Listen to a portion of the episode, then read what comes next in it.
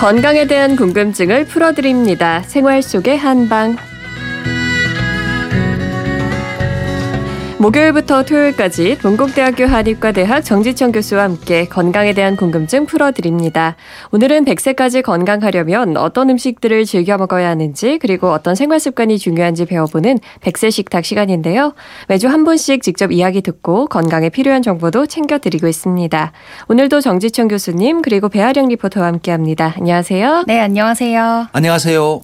배아령 리포터 오늘은 어떤 어르신 만나 뵙고 왔나요? 네, 제가 아주 멋쟁이 어르신을 만나 뵙고 왔는데요. 예. 바로 대구에 계시는 이정옥 할머님입니다. 어르신께서는 올해 일흔하나 됐다고 하셨는데 제가 어르신 정말 일흔하나가 맞으세요? 라고 다시 어, 여쭤볼 만큼 머리부터 발끝까지 고우셨어요. 어르신의 일주일은 노래 교실, 스포츠 댄스, 그리고 서예 교실로 꽉 차 있었는데요. 이런 다양한 활동을 하시다 보니까 친구분들도 많으셨고 또 얼굴에 드러나는 표정도 무척 밝으셨습니다. 그런데 5년 전에 어르신께서는 당뇨 진단을 받으셨다고 해요. 그때 이후로 식사도 당뇨에 좋은 음식들로만 하신다고 합니다. 보리쌀 섞여 있는 밥을 반 공기 정도 먹고요. 사과를 한 개 정도 먹습니다. 어, 또 간식은 검은 깨, 검은 콩, 율무, 보리쌀 이렇게가 미숫가루 뭐 하루 한 컵 정도 먹고 네, 우유를 먹으니까 당이 좀 올라가는 것 같아 가지고 찬물에 그냥 섞여서 이제 먹고 카카오 초콜릿 가끔씩 먹고 그렇습니다. 아, 젊었을 때는 별로 가린 거 없고 다 잘 먹고 그랬는데 당뇨가 있어가지고 음식을 가려 먹어야 되겠다 싶어서 절제하고 있습니다. 어르신께서는 과일을 참 좋아하신다고 하는데요. 네. 이 당뇨 때문에 과일도 지금보다 줄여야 하나 하는 걱정도 하셨습니다. 어르신께서 정말 당뇨에 대한 염려가 크신 것 같은데요. 원장님, 이정욱 어르신 같은 경우에는 본인 건강에 잘 맞춰서 드시고 계신 건지 궁금하고요. 또 어르신처럼 당뇨 환자분들은 과일을 좀 줄이시는 게 좋을지도 궁금하네요. 예, 대체로 뭐 음식 관리를 잘 하고 계신데 음. 어, 이 과일도 말이죠. 이 당도가 높은 그 과일을 먹으면 당연히 혈당 오르게 됩니다. 네. 이 주의해야 되는 거예요. 그러니까 적당히 먹어야지 많이 먹으면 감 하나 딱 먹었다 당감 먹으면 혈당 확 음. 올라갑니다. 그래서 사실은 양도 줄여야 되고 그리고 어, 사실은 토마토 같이 좀 당도가 별로 없고 또 칼로리가 높지 않은 이런 네. 토마토를 드시는 것이 그것도 적당히 드시는 것이 가장 좋습니다. 음. 자 그리고 이분은요 어, 혈당이 올라갈까봐 우유도 피하시는 편인데 제가 좀 이해하기 어려운 게 카카오 초콜릿을 드신다 이거는 좀 그래요. 음. 네. 사실 이 카카오 초콜릿에 정말 좋은 카카오가 얼마나 들었는지 제가 모르겠지만 예. 그래도 초콜릿은 초콜릿이에요. 음. 네. 이 초콜릿이 말이죠 고지방 그리고 고포화지방산 그리고 고열량 식품인 거 다 아시잖아요. 음. 거기다가 혈당 지수가 높은 음식이기도 합니다. 네. 그러니까 칼로리가 똑같은 음식이라 하더라도 그 중에서 이 혈당 지수가 높은 음식은요 음. 먹으면 바로 급격하게 혈당을 상승시키니까 인슐린 분비를 바로 촉진시키게 되고 문제는 이 인슐린이 많아지게 되면 혈중에 있는 포- 높은 포도당을 지방으로 저장 축적시키게 됩니다. 음. 그러면 또 자꾸 또 많이 먹게 폭식시키게 됩니다. 그럼 어떻게 되죠? 살찌게 살이 됩니다. 찌죠. 또 살이 찌면은 또 문제가 생깁니다. 전에 여러 번 말씀을 드리는데 이 살이 찌는 자체가 우리 몸에 있는 인슐린 수용체. 인슐린이 있다고 무조건 작용을 하는 것이 아니고 인슐린이 수용체랑 결합을 해야 됩니다. 열쇠와 자물쇠의 관계처럼 딱 만나야 이게 작용이 됩니다.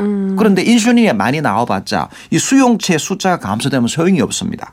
또 그리고 문제는 또 수용체와 결합을 했다고 하더라도 작용이 또 문제가 됩니다. 그런데 살이 찌게 되면은 수용체 숫자도 감소가 되고 결합을 하더라도 인슐린의 그 작용이 떨어집니다. 그러면 인슐린이 부족한 건 아닌데 점점 인슐린 요구량이 많아지게 됩니다.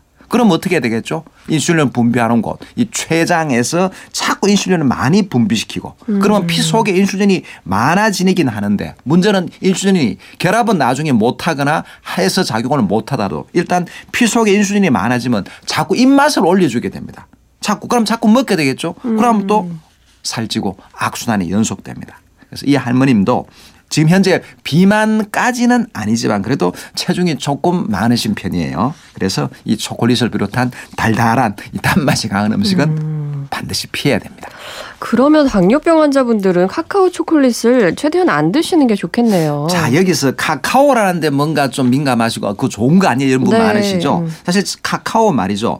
탄수화물은 말할 것도 없고 지방에 그리고 단백질 그리고 미네랄도 많기는 합니다. 음. 특히 카카오에 보면요 폴리페놀이 많이 들어 있어요. 네. 폴리 폴리페놀이 많이 들어간 녹차 또는 브로콜리, 뭐 레드 와인보다도 더 많이 들어 있다는 음. 겁니다. 바로 이 폴리페놀이 활성산소를 억제하는 강력한 항산화 물질이에요. 그래서 어떻게 하느냐? 혈관에 쌓여 있는 활성산소를 없애줘서 혈관 기능 개선해주고 혈압 낮춰주고 동맥경화 예방해주고 아울러 중풍이나 치매 예방에 도움이 될 수 있습니다. 거기다가 중추신경을 자극해 주니까 먹으면 기분이 좀 가라앉은 것을 싹 업시켜주는 좋아해주는 효과도 있고 또 피로가 심할 때 딱 먹으면요 바로 회복이 되기도 합니다. 자 그렇지만 이 다른 이 당뇨병 환자라면은 굳이 카카오 초콜릿 먹을 필요 있을까요? 다른 좋은 음식도 많이 있어요. 네. 당을 올리지 않고. 다만 다만 이 당뇨병 환자라도 혈당치가 갑자기 뚝 떨어져서 저혈당이 되었을 때 이럴 때는 초콜릿을 먹으면 바로 그 당분이 혈당치를 싹 올려줘서 이 저혈당에서 정상으로 만들어주니까 그럴 때는 먹어도 됩니다. 네. 어르신께서는 카카오 초콜릿 드시는 걸 좀 줄이시거나 아예 안 드시는 게 좋을 것 같다 이런 생각이 들고요. 배아령 리포터가 아까 처음에 어르신 소개해 주시면서 어르신께서 서예 교실을 다닌다고 하셨잖아요. 근데 서예는 어떻게 시작하신 거래요? 네, 사실 어르신의 친정 어머니께서는 치매로 세상을 떠나셨다고 해요. 음. 그래서 그때부터 인지 기능 저하를 막기 위해서 꾸준히 글씨 쓰는 연습을 하셨다고 합니다. 어르신께서 저한테 노트 한 권을 꺼내서 보여주셨는데요. 우리 방송을 매일 들으시면서 빠르게 받아쓰기를 하신 내용이었어요. 물론 서예도 받아쓰기처럼 글씨를 쓰는 것은 같지만 서예만이 가진 또 다른 매력이 있다고 하셨는데요. 저는 금요일마다 서예 교실에 나가거든요. 근 10년 가까이 되는 것 같아요. 아무래도 글을 쓰면은 머리를 쓰니까 집중할 수 있고 또 그 글 하나하나 쓰면서 어 마음도 차분하게 가라앉고 매진할 수 있고 시간 가는 줄 모르고 어 재밌어요. 정서적으로 안정이 되는 것 같고 그래서 시작했습니다. 손과 머리를 계속해서 사용하시면 치매 예방에 도움이 분명 될 것 같은데요. 원장님 이거 말고도 치매에 도움이 되는 좋은 활동들 어떤 것들이 있을까요? 또 실내 활동 말고 실외에서 하는 활동들도 도움이 되겠죠?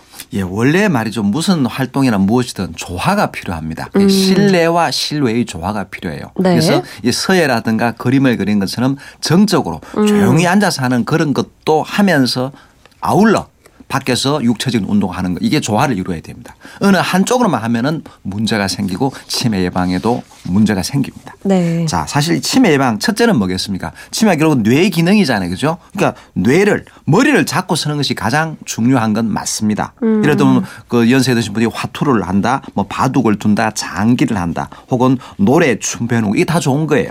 특히 이분은 뭐 노래 교실, 뭐 스포츠, 댄스, 그리고 뭐 서예 교실 정말 열심히 하니까 네. 잘하고 계신 겁니다.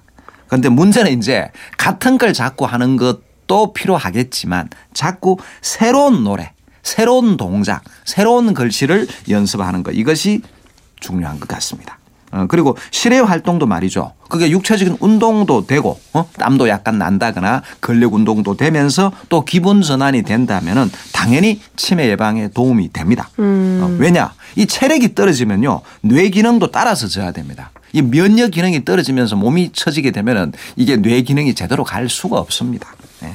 네. 그리고 또 뭐 게이트볼 같은 운동 하잖아요. 그죠? 그럴 네. 때 아, 공을 어디로 어떻게 칠 것인가 궁리를 하겠죠. 그죠? 머리를 쓰는 거 아니에요. 당연히 그 머리를 쓰니까 치매에 도움이 되죠.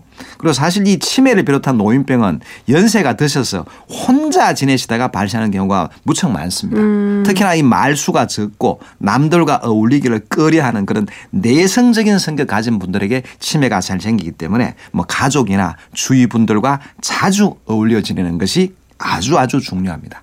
그래서 즐겁게 할 수 있는 일 그리고 취미 활동 이걸 꾸준히 잘 해 나가야 됩니다. 뭔가 아 나는 참 그거 하면 하면 기분 좋아. 그게 내 낙이야. 이런 게 있어야 된다는 얘기죠. 그리고 가급적 일상생활에서 혼자서 할 수 있는 일은 어, 남에게 의존하지 말고 스스로 처리하는 것이 이게 중요하고요. 또는 뭐 그리고 환경이라든가 생활 방식을 급격하게 바꾸어서 혼란이 안 생기도록 하는 것도 중요합니다.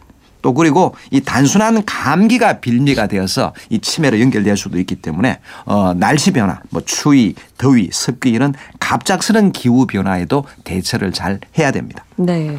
어르신께서 평소에 당뇨에 대해서 고민이 많다고 하셨는데 그러면 어르신께서 당뇨와 관련해서 궁금해 하셨던 점이나 또 원장님께 여쭤보고 싶은 내용이 혹시 있으셨나요? 네. 어르신께서 5년 전 처음 당뇨 진단을 받으셨을 때는 당뇨약을 드셨다고 합니다. 네. 그런데 여러 가지 부작용들이 나타나면서 바로 약을 끊으셨다고 해요. 어르신의 당뇨 수치는 당뇨 판정 경계선에서 크게 벗어나지 않지만 가끔씩 수치가 높게 나올 때가 있다고 하는데요. 그럴 땐 약을 먹어야 하는지 궁금해 하셨습니다. 약을 먹으니까 식사 시간 20분만 지나도 저혈당이 막 나오고 그래요. 70까지 내려가고 또 힘도 없고 떨리고 막 그래가지고 약을 안 먹고 이렇게 있습니다. 이게 항상 병원에서는 음, 운동하고 약 먹지 말고 건강 관리를 하라고 그래가지고 안 먹는데요. 200까지 막 나오고 이러면은 아 이렇게 있어도 되는가 싶고 걱정되고 그래요. 원장님, 어르신께서 약을 꼭 드시지 않아도 괜찮을지 좀 걱정이 되고요. 만약 드시지 않아도 된다면 당뇨에 도움이 되는 차나 음식은 어떤 것들이 있는지 소개해 주세요. 예, 뭐 가끔씩 그 혈당 수치가 200 정도 나온다면 굳이 약을 안 드셔도 됩니다. 평소에는 잘 되고 있다는 거니까. 이게 그 누구든지 120, 130이 아닙니다. 연세가 70쯤 됐다면은 한 106, 70까지 나오는 것도 크게 높은 거는 아닙니다. 네. 그러니까 혈당치의 정상 범위가 30대하고 70대하고는 다릅니다. 아, 그래서 음식 관리만 잘 하시고 있고 운동을 잘 한다면은 굳이 약을 안 드셔도 될 수는 있는데 약 대신 약이 나는 약이 되는 효과를 가진 음식이나 뭐 그런 자연 식품들을 드시는 게 좋겠죠. 어, 일단 좋은 음식은 이미 뭐 잘 드시고 있는데 곡식 중에서는 보리, 팥, 메밀, 뭐 음. 콩, 뭐 율무, 녹두, 참깨 이런 것 등이 좋고요. 채소는 많습니다. 뭐 배추, 양배추, 무, 상추, 미나리, 시금치, 마, 오이, 당근, 호박 등등입니다. 그리고 뭐 미역이나 김, 다시마 같은 해조류도 괜찮고요. 음. 과일로는 비교적 당이 적은 뭐 토마토. 딸기도 옛날에는 괜찮았는데 요즘은 딸기가 아주 당도가 세더라고요. 네. 그럼 몇 개 조금씩만 드셔야 되겠습니다. 아. 그리고 생선이나 살코기 같은 고단백 음식도 반드시 필요하고요. 문제는 어떤 음식이 당뇨에 좋은 음식이라고 하더라도 포식한다거나 과식해서는 안 되는 겁니다. 사실 이 당뇨 있는 분들이 절대로 가지 말아야 할 식당이 뭐겠습니까? 뷔페. 그렇죠. 네. 가서 아 이거 참 본전을 뽑아야 되겠다 이렇게 음, 많이 드시면 안 돼요. 위험하죠 거기 가면. 예. 그리고 음. 나 차론 당뇨에 좋은 차로는 이제 칡차라든가 구기자차, 연근차, 뭐 둥글레차, 민들레차 은근귀차, 뭐 녹차 이런 게 괜찮고요. 또뭐 어, 이미 혈당 강화 작용이 확실히 밝혀져 있는 여주라든가 음. 돼지 감자 이걸 각각 차로 달여서 마시는 것도 괜찮습니다. 다만 문제는 이 방금 제가 말씀드린 차 중에서 둥글레를 제외하고는 모두 차가운 성질입니다. 네. 둥글레는 중간 성질이에요. 그래서 이 차가운 성질들 경우, 경우는 말이죠. 당뇨병 환자라고 하더라도 또 속이 냉한 분이 있잖아요. 그런 네. 분들은 이 차가운 성질 가진 차를 주의할 필요가 있습니다. 그렇군요. 오늘 백세 식탁에서는 71살 되신 이정옥 어르신 만나 뵀습니다. 지금처럼 늘 고운 모습 유지하셨으면 좋겠고요. 오늘 저희 방송 내용 토대로 염려하시는 당뇨도 잘 관리하셨으면 좋겠네요. 오늘도 정지청 교수님, 배아량 리포터 고맙습니다. 네, 감사합니다. 고맙습니다. 내일과 내일 모레 진행되는 생활 속의 한방은 청취자분들의 건강에 대한 궁금증 풀어드리는 시간으로 준비하겠습니다. 백세 식탁 참여하실 수 있는 방법은요. 어, 건강한 아침 이진입니다 홈페이지 들어오시면 백세 식탁 참여하기에 글 남기실 수 있고요. 휴대폰 문자 번호 샵 8001번으로도 사연 받고 있습니다. 짧은 문자 50원, 긴 문자 100원의 정보 용료 부과되고요. 인터넷 라디오 미니는 무료입니다.